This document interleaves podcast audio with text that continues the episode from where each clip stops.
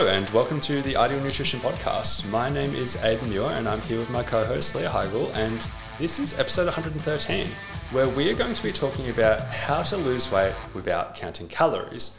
So, as some background for this topic, we obviously want to work from the same foundations as always for fat loss, where we're talking about calories in and calories out. Whether or not we track them, this is happening. And every now and then I'll get a question on Instagram that goes along the lines of Is it possible to lose weight without counting calories? And there's no silly questions, but that one, like, if you look around the world, I think the majority of people who lose weight do so without counting calories. So it's like, not only is it possible, it's actually what the majority of people do. So if it's possible to do, how do we go about doing it? And I think the short answer before we talk through all the nuance is like, we just need to set up situations that improve the likelihood of us consuming an appropriate amount of calories mm-hmm. for our goals on a consistent basis, whether we're tracking or not. Yeah, and a really good place to start is looking at both fiber and protein. So, touching on those one at a time. So, if we increase our general fiber intake, we're eating a lot of high fiber foods, things like your whole grains, legumes, fruit, you know, vegetables, if we're eating more of those foods and displacing potentially higher calorie foods, um, then we could look at a situation where our overall calorie intake is reduced by simply focusing on an increase in fiber rich foods. And that'll kind of kind of lead into food volume as well, which we'll talk about. Um, but yeah, going from let's say someone who is consistently eating 10 to 15 grams of fiber per day, if we go, okay, now we want you to consume 30, 35 grams of fiber per day, that's probably going to drastically shift their food choices. Um, that is going to allow them to feel more sati- satiated whilst on a lower amount of calories and perhaps have a deficit without tracking said calories.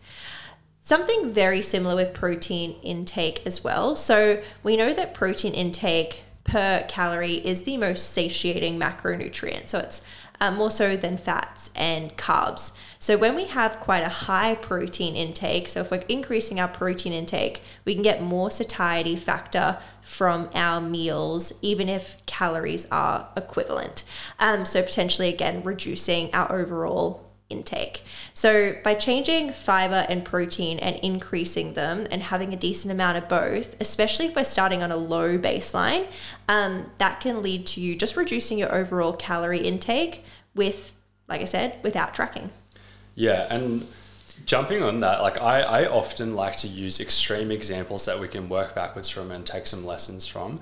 Two of these extreme examples, one is that I've seen quite a few people maintain quite lean physiques, etc., by massively prioritizing protein and vegetables and or protein fruits and vegetables and giving themselves like unlimited amounts of those. They just eat until they're full of those like two or three things that way, they feel like they're comfortably full, etc.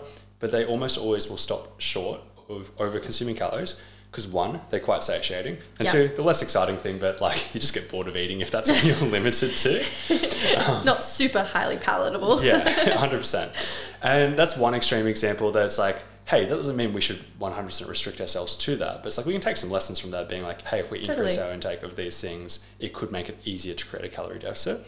The other example, which is basically the exact same thing, just taken to a stupidly extreme level, is I spoke about this on the last podcast, but one of Jose Antonio's studies, he got people to have 4.4 grams per kilogram of protein per day in free living conditions. So they were just like tracking in MyFitnessPal from memory and trying to get to that number. Um, when you do the maths on it, I shouldn't do this on the top of my head, but like say you had like 300 grams of protein, there's four calories per gram, 300 times four, like that's a decent amount of calories yeah. coming from protein.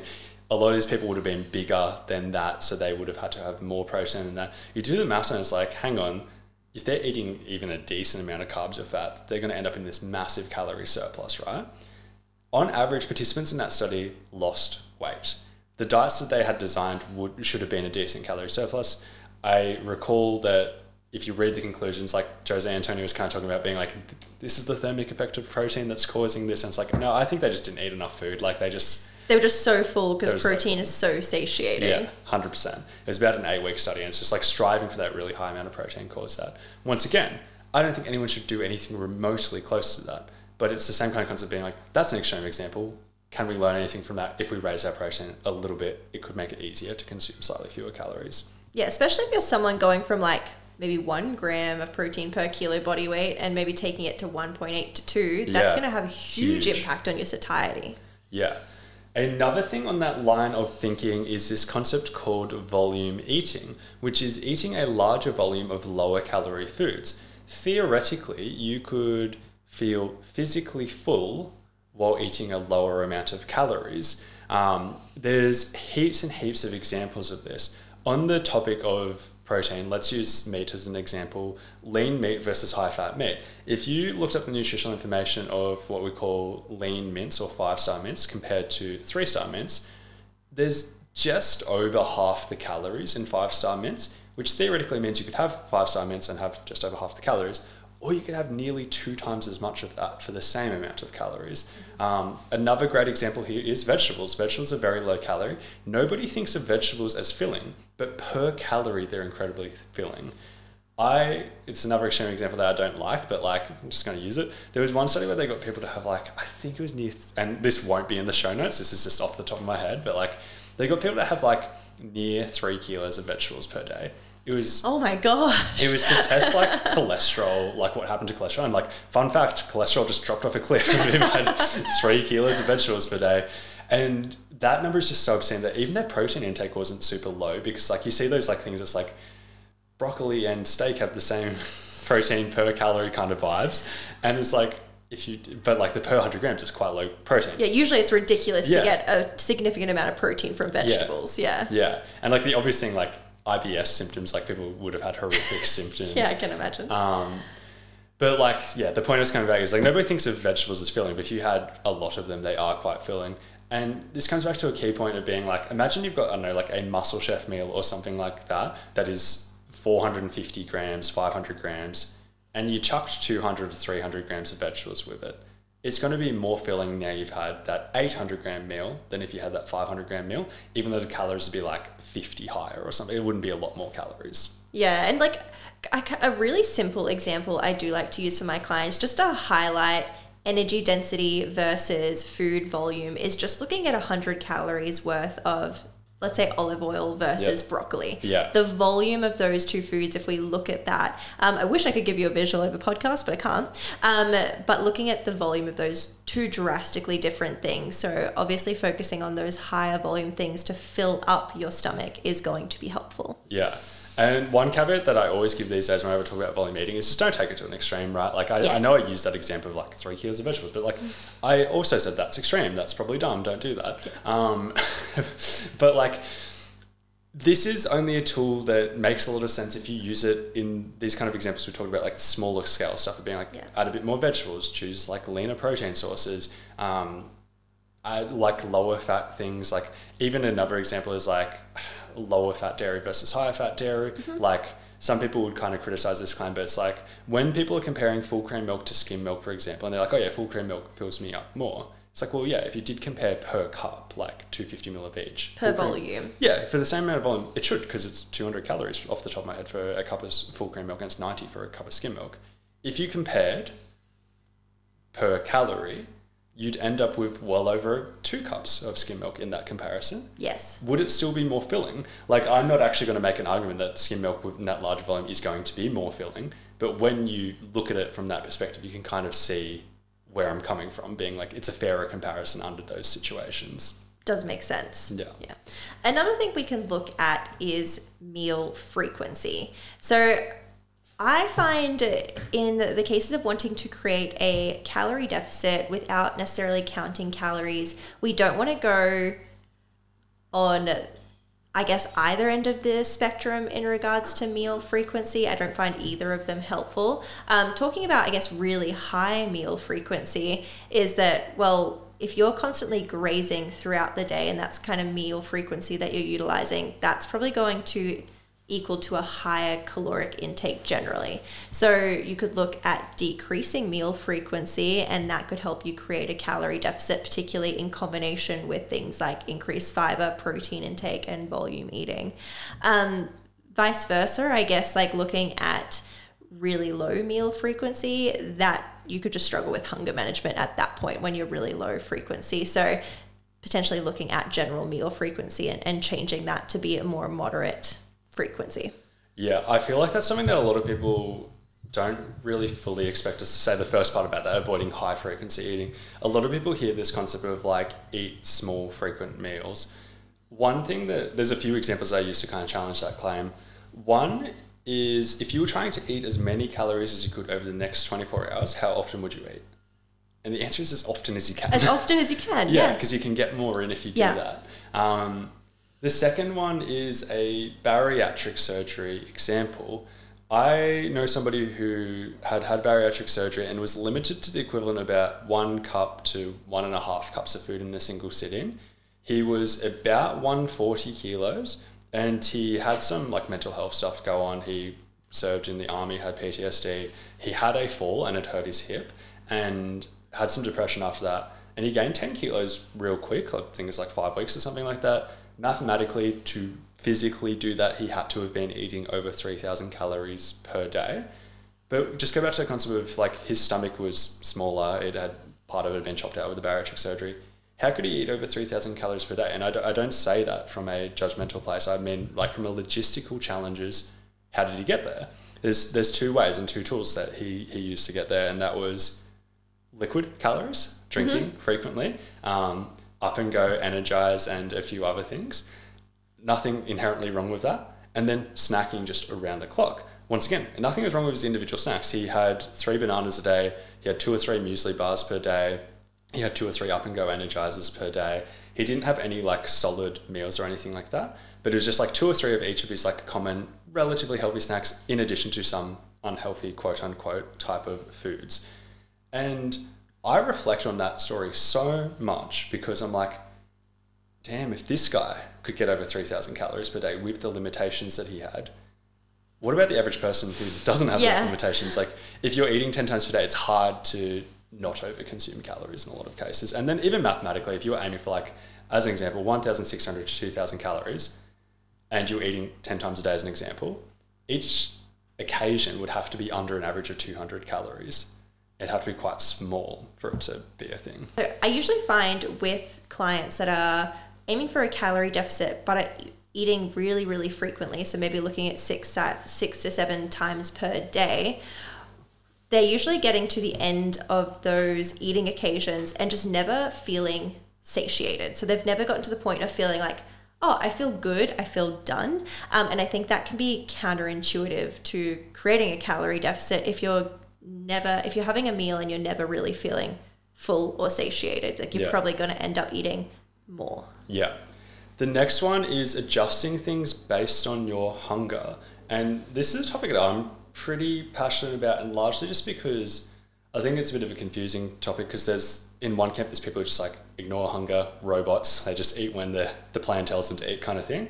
And at the other intersection, there's people who are of the philosophy that our body inherently knows the exact right amount of food for us to eat. If we just eat solely intuitively, we'll eat the right amount. Um, when we have specific physique goals, the we probably can't truly just listen to our body, partly because a common response to being in a calorie deficit is an increase in hunger. A common response to being in a calorie surplus is a decrease in hunger. If we listen to our body, it will like even like I think if we look at the bodybuilding world as an example, if somebody's like deep in an off season, they're trying to gain size. If they just stopped when their body told them to get to stop, they would stop gaining size in some cases. Not every case, right? But some cases. And I think you can do a little bit of both. You can pay attention to your hunger, and if your body's telling you you're really, really full or you're really, really hungry, it probably makes sense to listen to that to a certain degree. Um, but on other end of the section, like something that I literally implement in my own life is like if I was trying to be in a calorie surplus, the moment a bit of hunger comes on, I just eat. Just eat, yeah. or even if I'm not in a calorie surplus, if I'm in a high training phase or anything like that, and I know that I haven't been eating enough, then that's what I do, right? Um, and if I got into a situation where I know I haven't been eating enough because of the training or whatever, and I'm not hungry, I'd still eat a little bit more than that. Vice versa, though, in a calorie deficit, like getting lean is something that naturally comes a lot easier to me. I still get a little bit hungry, and that's kind of my sign. Like if I'm not tracking, so sometimes I track, sometimes I don't. If I'm looking to get leaner, I just wait until hunger hits. And if I'm like watching the rate of progress and it slows down or anything like that, I'm like, okay, I'll just move the needle a little bit. I'll wait to get like a little bit of hunger, Yes. a little bit more. Yeah. And it's like I'm not sitting there being like, out of ten, how how much is this hunger? But it is actually paying attention to it, being like, maybe I should get to like a five out of ten. And the thing I reflect on with a lot of people who might say that they're like, oh, maybe, particularly if somebody's coming from like disordered eating background and everything like that, and being like, okay, I need to like truly like eat whenever I get hungry or anything like that, which is often a good thing. One thing that I say in terms of like what is a healthy relationship with food is in that scenario, I think back to when I was a child and it was like 4 p.m. and I was telling my mum I'm hungry. and she's like, Eva, wait until dinner or have a piece of fruit. And I'm like, well, I'm not that Classic. hungry. Like, I'm not hungry enough for a piece of fruit. And I'm like, that's the hunger that I, I t- kind of think of because, like, once we become adults, we have decent incomes, we never have to go without eating. Mm. We can go years without experiencing any hunger. And that's where I'm like, going back to a healthy relationship with food, I go back to that childhood kind of memory and being like, that's an okay amount of hunger. Like, that's completely fine. That's Yeah. natural. That's normal. Yeah, and I think like listening to your body in this regard is is super important because you know if like if you're not feeling any hunger ever for a long period of time I'd say you're probably not in a calorie deficit, especially Yeah. if you, you combine that with not seeing a shift in the scale. Like we would expect some hunger in a deficit. So I guess like for me, when I'm when I'm dieting, I know the specific amount of hunger I'm looking Yeah, for, kind of like yeah. you. Um, and I'm like, yep, that's the sweet spot. With all my other habits, I know I'm in a deficit right now. Um, so listening to that can be a good cue. Yeah. Um, other strategies to minimize overeating. Um, so, a few things here. So, how frequently should we include relaxed meals? So, if you're someone who is including them currently three, four, five times a week, you're kind of going out for social meals, eating whatever you want, maybe more hyper palatable, um, discretionary foods frequently. Okay, maybe you just put a limit on that. For a lot of my clients, when we're heading into a calorie deficit, we'll go, okay, just limit that to once or twice a week. Um, and just that in itself can be a way to minimize overeating. A second tip that again I use all the time is mindful eating. So when you are having a meal or a snack, being very mindful about how you're doing it. So eating slow, chewing well, putting your cutlery down in between bites, um, and just taking the time to enjoy that meal slowly because that does increase the satiety factor than if we're like mindlessly eating in front of the TV. And we do have research to suggest that. Yeah, and I, I shared this on one of our very early podcasts, but there's a study from, I believe it's from Chris Gardner from Stanford, where they compared high carb diets to low carb diets, 600 something participants over the course of one year. And they found that high carb versus low carb in the real world, so these people were choosing what they ate, etc. Over the course of a year, people got on average very similar results, but it was obviously quite skewed because as a real world study, people could stick to it stricter, less strict, etc. Um, the people who on average lost over 20 kilos, or the people who, sorry, not on average, the people who lost over 20 kilos, because there's some people who lost significantly less, average was a lot lower. The people who lost over 20 kilos, when they were doing the exit interview, people, they all asked, like, what did you think was the key component for you out of this? And me reading that study, I instantly thought people were going to latch onto the high carb versus low carb because that's just like what we see, what we hear. Um, almost every single one who lost over 20 kilos was like mindful eating was the key for me. Like Yes. I, I used to eat in front of the TV or in a rush or while working, and now like I like set a space for me to eat and eat slowly and pay attention to the pace, to the taste, texture, smell, all those things. And that has always stuck with me because I'm like, I don't think mindful eating by itself is the key to all of this. But damn, if like that was something that all of them were identifying and they were the ones who quote unquote like, if they were the ones who like lost the most weight out of that study and that was what they were all pointing to, I'm not going to ignore that. Like that's No, it's a factor. really, really good tool. Um, I actually like to combine mindful eating as a part of my clients' relaxed meals. As like, there's no rules on your relaxed meals other than you have to eat it mindfully. Yeah. And the clients that actually do that eat significantly less on their relaxed meals than people that just go balls to the wall on their meal and they tend to like you know they're the ones that rack up like 2000 calories in one meal Yeah, yeah.